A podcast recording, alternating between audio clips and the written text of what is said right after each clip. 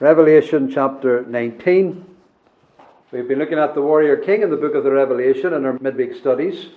But for the purpose of our service tonight and the preparation of our hearts for the communion table afterwards, I want to look more closely at one of the descriptions of Jesus Christ in this vision. You will observe that, well, you won't be able to count them all now, but there are 13 descriptions of the Saviour in this vision. It's a powerful painting of the warrior king coming back again to the earth out of heaven's glory. There is a description of his horse as white. There is a description of one of his names as faithful and true. And then there is a description of his mission. In righteousness he doth judge and make war. And then there is, fourthly, a description of his eyes as a flame of fire. There is a description of his crown upon his head, many crowns upon his head. Uh, another name written that no man knew but himself. And then he has a vesture dipped in blood. And another name, he's called the Word of God. And then there's a description of his followers, following behind him in white horses, clothed in fine linen, white and clean. A description of his mouth and what's coming out of it, the sword a description of his rod with which he rules the nations, a rod of iron, a description of his feet treading the winepress of the fierceness of God's wrath, and then another name at the end, a name written on his vesture and on his thigh, King of Kings and Lord of Lords. Thirteen items describing perfectly the Lord Jesus Christ. Thirteen gives us a central one. And the central one in this case would be the seventh. So, the seventh item of description is what I want to leave with you tonight in the very heart of the vision. Verse 13, the first part of the verse, the middle item. He was clothed with a vesture, dipped, baptized in blood. That's at the heart of the vision. That's what really stands out in this uh, prophetic painting of the glory of our warrior king coming back to save his church and to put down all their enemies. Now, this really stands out. This remarkable raiment uh, would catch everybody's eye, and certainly catches John's eye because he's carefully arranged it to put it here in the middle. That's not an accident, that's design, the design of inspiration. This vesture dipped in blood is the heart of the vision, but it's also the heart of Christianity. There's something very important here that our Saviour has a vesture dipped, baptized in blood. And there's much here, I believe, for reflection, and I want to pause at it, and I think it's a good text as we prepare ourselves for the Lord's table. Now, the first thing that I want to point out for you to observe is that this is not just a scarlet colored garment, it's not just a red garment, it's not just a bright red garment. That's not what John says. John's not slow to describe colors. The thing about these visions is they're not in black and white, they're always colorful. And John is quick to point out the colours that stand out. And we read of a red horse, we read of a red dragon, there's a scarlet coloured beast, uh, the woman Babylon, and she, in, uh, representing Babylon, she's a red and in scarlet garments. So there's all these colours, and there are colours to describe red, but the raiment of our Lord is not just red, nor is it just scarlet. The colour is blood. It is blood. It has been stained. It has been saturated, not by an ordinary dye, such as red or scarlet or purple, whatever. No, this is blood. This is a garment that has had a baptism in blood. And that's what the Holy Spirit wants us to think about. So John is not just portraying the colour vividly and wants to describe it as the colour of blood. No, he's, he's making a theological statement. He's saying something that we have to pause at and to reflect upon. The Holy Spirit here is drawing to doctrine. Doctrine that the people of God are familiar with and that they need to be reminded of time and time again that our Saviour has had a very special baptism that has affected his garments. Now, this is a heavenly truth. Really, this description is just a simple way of telling the old, old story in a new manner. And that's what we have here. So I want to point out that it's not just a bright colour, it is blood. Blood. The second thing that I would draw your attention to is the question of Whose blood is it? Whose blood is this that this garment has been dipped in? That's a very important question. Now, you will notice it doesn't say in the text. It doesn't say dipped in his blood or dipped in the blood of his enemies. So there is some uncertainty about it. And we have to pause and we have to think and we have to reflect and we have to ask the tax questions. Because that's what the Lord wants us to do. He doesn't put it in every word that we think we would like to be put in. He wants to make us think and compare Scripture with Scripture and try to come to an understanding. He wants us to study the vision, not to just, you know, the way you are in an art museum and you just walk past every picture, just give it a bare glance. No, the Lord wants us to look in every vision in detail and give some time to it. Now, there, there are two possibilities. It could be Christ's own blood, or it could be the blood of his enemies. After all, he's a warrior.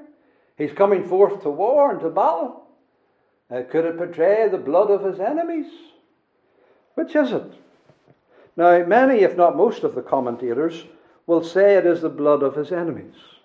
It is symbolic of the destruction that he is going to work in the earth, that he's coming as the judge. He's coming to deal with the ungodly. He's coming to uh, make this great supper unto God when there'll be the multitudes, as it were, of slain uh, of the wicked, to those who are impenitent and resisting the gospel.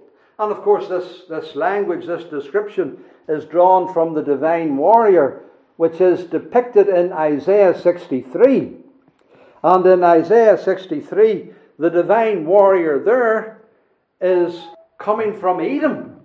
He's coming from a battle. He's coming from a, a destruction that he has wrought, and his garments are blood-stained. Who is this that cometh from Edom with dyed garments from Bozrah, that is glorious in his apparel? And so there he's coming from the judgment. He's destroyed the Edomites. He's dealt with Bozrah, and his garments have been sprinkled with the blood of his enemies.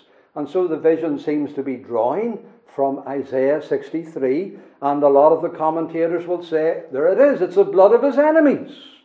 It's the blood of those that he's uh, going to destroy in the judgment. And John is clearly alluding to that chapter because there are, there are a number of parallels. However, there is a very important difference. In Isaiah 63, the divine warrior is coming from Edom to Jerusalem. He's coming from the destruction to Jerusalem. And obviously, he has been stained in the blood of his enemies. This warrior has not yet come from the destruction of the sinners upon the earth. He's on his way there. He's coming from glory. He's coming from heaven, as it were, to the earth. His garments have not been yet sprinkled with their blood. He's coming as one who has already his garments baptized in blood. And that's a very important difference. And it's to be noted.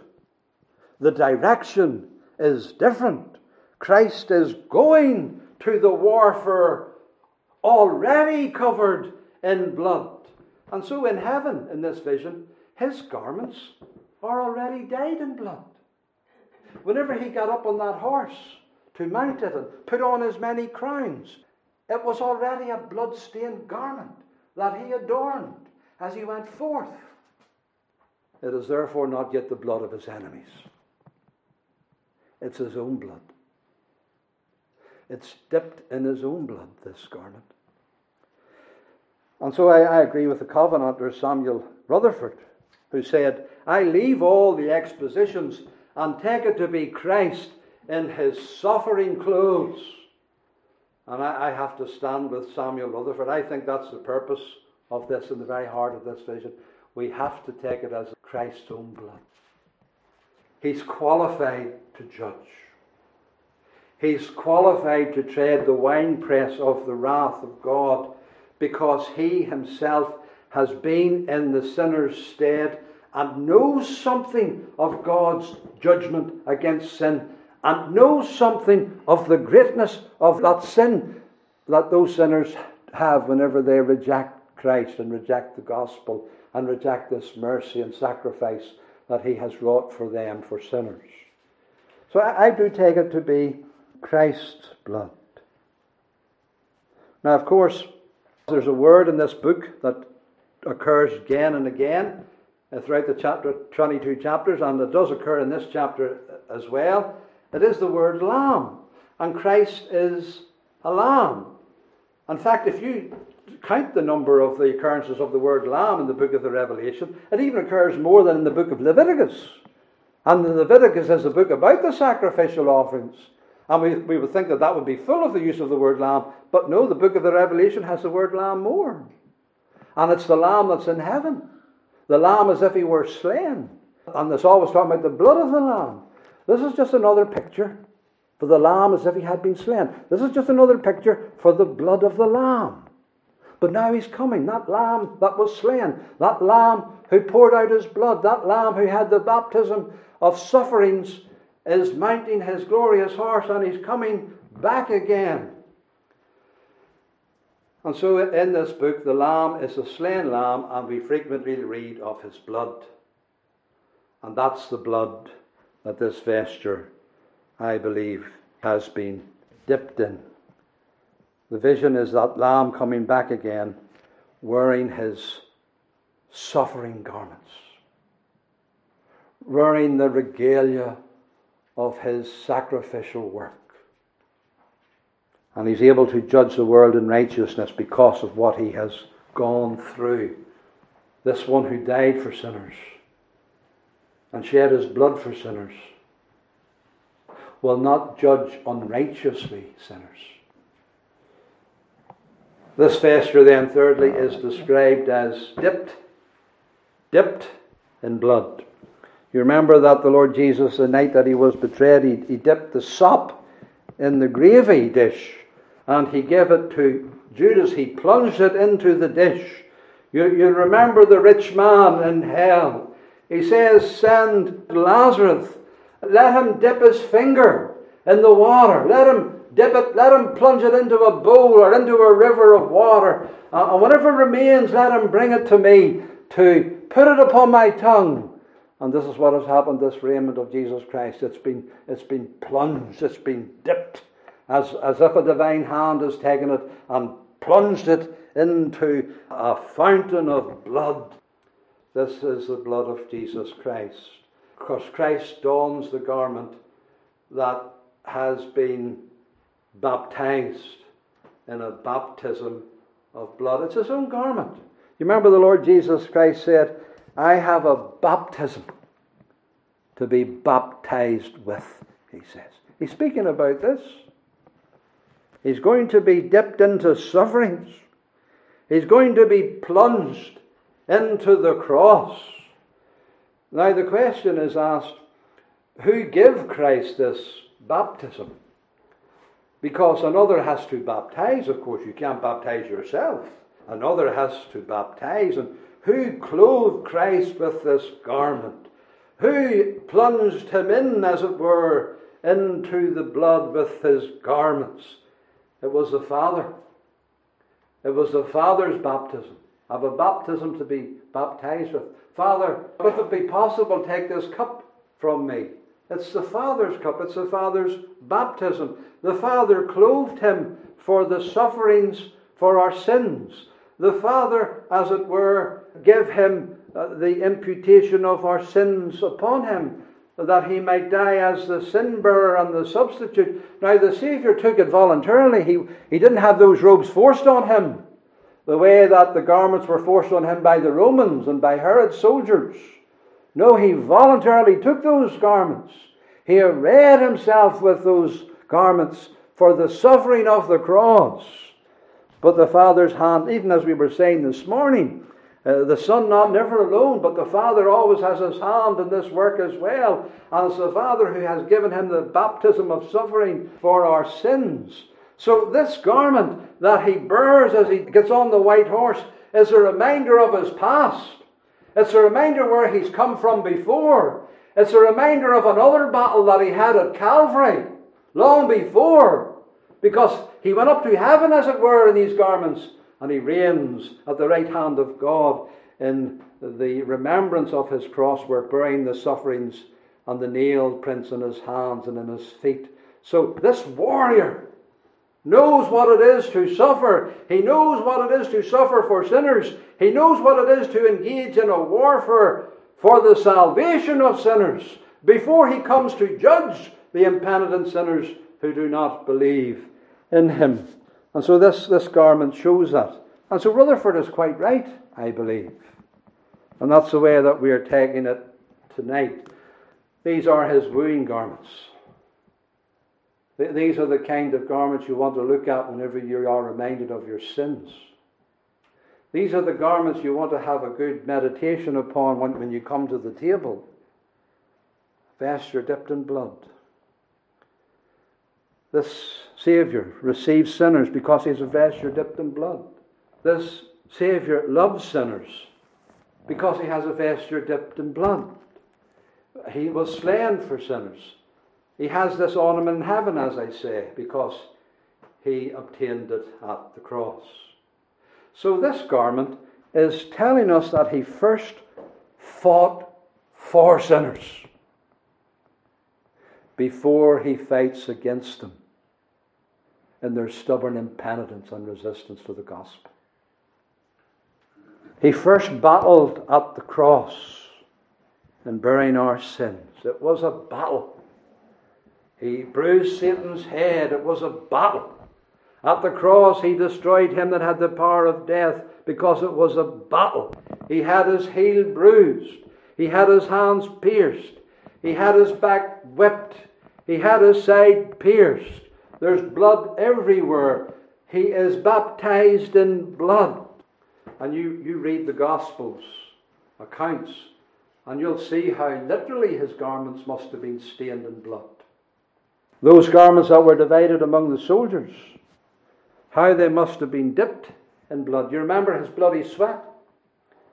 When he sweat, as it were, great drops of blood. That blood is coming through his pores. Not just his forehead, it's not just a forehead sweat. Uh, this is a, a whole body sweat. And it's brought about by terror, by fear. Because there are people who have suffered this sweat, people who have done wicked things. And on their deathbed, the sweat has blood will come out their pores because of the terror. And Jesus Christ had no sin, but he bore our sin. He saw our sin, and, and the judgment of God has to deal with him because of it. And there was terror. He was a man, and he had terror. If it be possible, let this cup pass from me. He was terrified. Because no one can walk the divine, tread the divine winepress of divine wrath and not be afraid. And in the battle, there was blood come out of his pores. And those garments must have been, if they were white, they must have turned scarlet. They must have turned red. They got a crimson dye because of it. And then you'll remember the, the, the, the whipping he got and the beatings. And the whipping would have been a very severe whipping. I know he was stripped for the whipping, but the garment was put on him again. And it was stained, it was dipped in blood that flowed from his cruel whipping that he received at the hands of the Romans. And then there was the crown of thorns upon his head and, and the, the, the pouring out and the sprinkling of the blood upon the garments and the nails and the hands and Calvary. So those garments that were distributed amongst the soldiers were saturated in blood. And you will notice the same garment is referred to again here in this vision, near the end in verse 13. He's clothed with a vesture dipped in blood, and then towards the end of the vision, and he hath on his vesture and on his thigh a name written King of Kings and Lord of Lords. So you see how the, the prophet brings it in at the very end? Not, not satisfied just to mention the vesture in the middle. When he comes to the end, he has to mention it again. The vesture gets a double mention. And there's writing on this vesture. This vesture that has been dipped in blood, there's writing upon it. We looked upon at that in our studies. We said that the Father wrote this. The Father wrote this on his thigh. The Father wrote this on the vesture dipped with blood concerning his Son, King of kings and Lord of lords. Because of the suffering of the cross, because of the baptism of blood that he endured on the behalf of sinners, and the Father brought him up to glory and wrote, as it were, on the blood-stained vesture. This is just a vision now, setting forth theological truth. It didn't literally happen on a garment up in glory, as it were, but this is a, just a vision to set us forth, tell us the truth that the Father, on the grounds of his suffering and on the, on the foundation of his blood work, King of kings and Lord of lords, and he'll go forth and judge the nations. And that's the way he's coming now, with these blood-stained garments King of kings and Lord of lords, receiving the glory of his cross work, and now he's going out to judge the sinners. So the crown and the vesture are connected. There's no crown without the bloody vesture. And it's the bloody vesture that brings to him the crown of glory, the King of kings and the Lord of lords. And that's very important. This garment then is a garment of honor now. Though it was a garment of suffering Uh, in the past is now a garment of honor. And the cross is now his glory and his honor, as indeed it is our glory and our honor. And we glory in the cross, and we glory in this garment, and we glory in the crown of the crucified one. Now, this union of vesture and crown, King of kings and Lord of lords, is set forth in a mocking way in the gospel accounts. Because you know that Matthew, Mark, and John refer to our garment that Jesus Christ was arrayed in in a mocking manner. They put a scarlet robe on him. They clothed him in scarlet, like unto red. It was a surrounding garment that covered his naked body as they stripped him of his garments and put this mocking robe upon him as a king. They're making him a king to mock him. This is the king of the Jews. So they put the, the scarlet robe upon him. And then they made the crown of thorns. You see, every time they mention the scarlet robe, they mention the crown of thorns. They're inseparable. He's standing there with the crown of thorns and with the purple robe, being mocked in his kingly office as they prepare to crucify him. And now the Father honours him. The blood-stained garments and the name on that garment written by the Father's hand King of Kings, Lord of Lords, true King. The Father's not mocking him.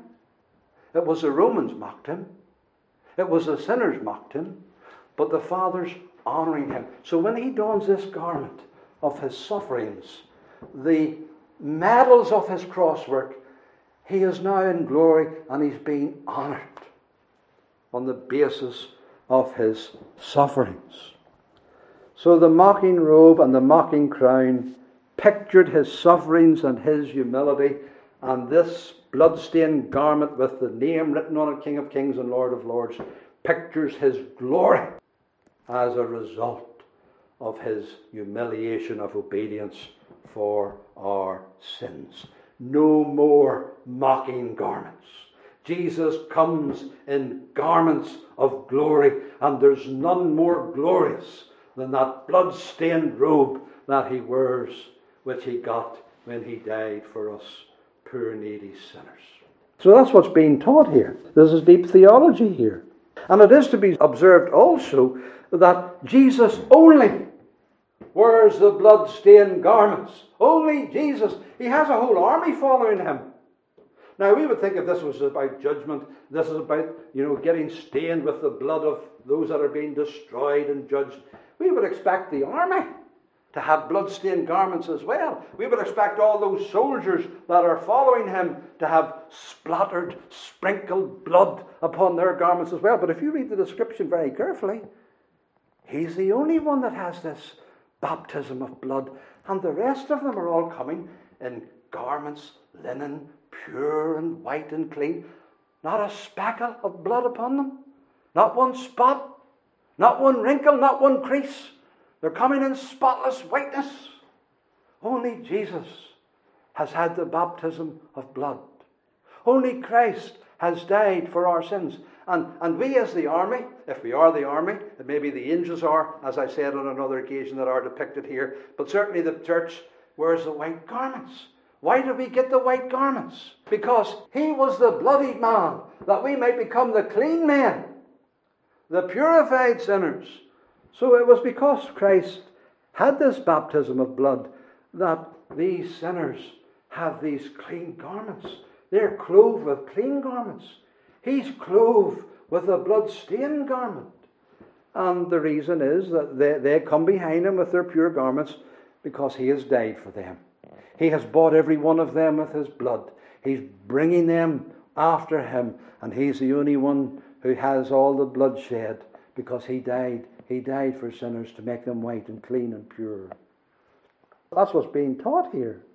The saints are dressed differently. Now, this isn't about the blood of the enemies, the blood of those that are being judged and destroyed. Uh, this is, I believe, Christ's blood. Otherwise, this army would be splattered as well with the judgment that they're getting involved in. So these garments then are preaching to us. And the Lord wants us to think about what He went through for us and the terrible baptism of suffering that He had to face and endure for us. It wasn't easy. But having loved His own, He loved them on to the end. So the, these garments are proclaiming Him. The one who's coming to judge the world is the one who bought us with his blood. And we are able to follow him in white garments and go behind him because he's bought us with his blood. And we're not going to be amongst those who are going to be slaughtered and given to the fowls of the heaven to devour in the judgment of God, because those behind him have been bought with that blood that stains his robes and those before him, the impenitent and the wicked, are going to be destroyed for the rejection of him, for the rejection of the gospel. You know, the Lord Jesus has been slow to judge them. I mean, it's 2,000 years, he hasn't come back yet. He's, he's slow to wrath. He was quick to get to Calvary to die for sinners and to send the gospel throughout all the world. His, his garments testify to his grace. His garments tell, I shed my own blood before I shed your blood. His garments say, I offer you grace, I offer you salvation before I destroy you in your impenitence and rebellion and unbelief. So these are garments of grace. As Rutherford, he got it so well. These are the wooing garments. These are the garments to woo the sinners, to draw the sinners to him, to take them away from their sins to himself. And that suffering, of course, is over now. He's not suffering anymore. He's, the baptism has already taken place. He's just wearing the, the regalia, the memorial of it. It's finished, that. It's past. And now he's the King of kings and Lord of lords in heaven, the mighty Saviour, who is the victor and conqueror. And he's coming back again. So, what I want you to think about tonight, particularly people of God, we're not thinking about the judgment to come, though that's the emphasis in this vision. But I want you to think about how he fought for you, how he fought for you at Calvary, how he fought for you in the shedding of his blood at the cross, how he fought for you and against your sins and against the Satan who bound you and imprisoned you he become the bloodied man for you. He become the red man. He's a red man. He become that for you. And he calls you to himself. And I suppose we should reflect upon how much we have been bloodied for Christ. You know, He fought for us and He suffered for us. And have we really done anything for the Lord? Have we done anything that's ever cost us anything? We so much like our ease, but the Lord didn't love his ease. He didn't sit at ease in Zion. He bloodied himself in the battle. And as people who follow him, they have to fight as well for him. And they have to fight against their sins and against that which holds them back from bringing glory to God. They have to battle. You remember how the apostle said in the Hebrews, You haven't yet resisted unto blood. The epistle to the Hebrews is full of blood. How Christ has shed his blood, how he's entered in with his blood into the sanctuary. And then the apostle says to the Christians, What about you? Have you resisted unto blood? Have you got your garments stained in following the king? Have you gone without the camp? Has it cost you anything to follow your Saviour? We haven't yet resisted unto blood. Are we fighting? Are we resisting sin? Are we battling? Are we struggling?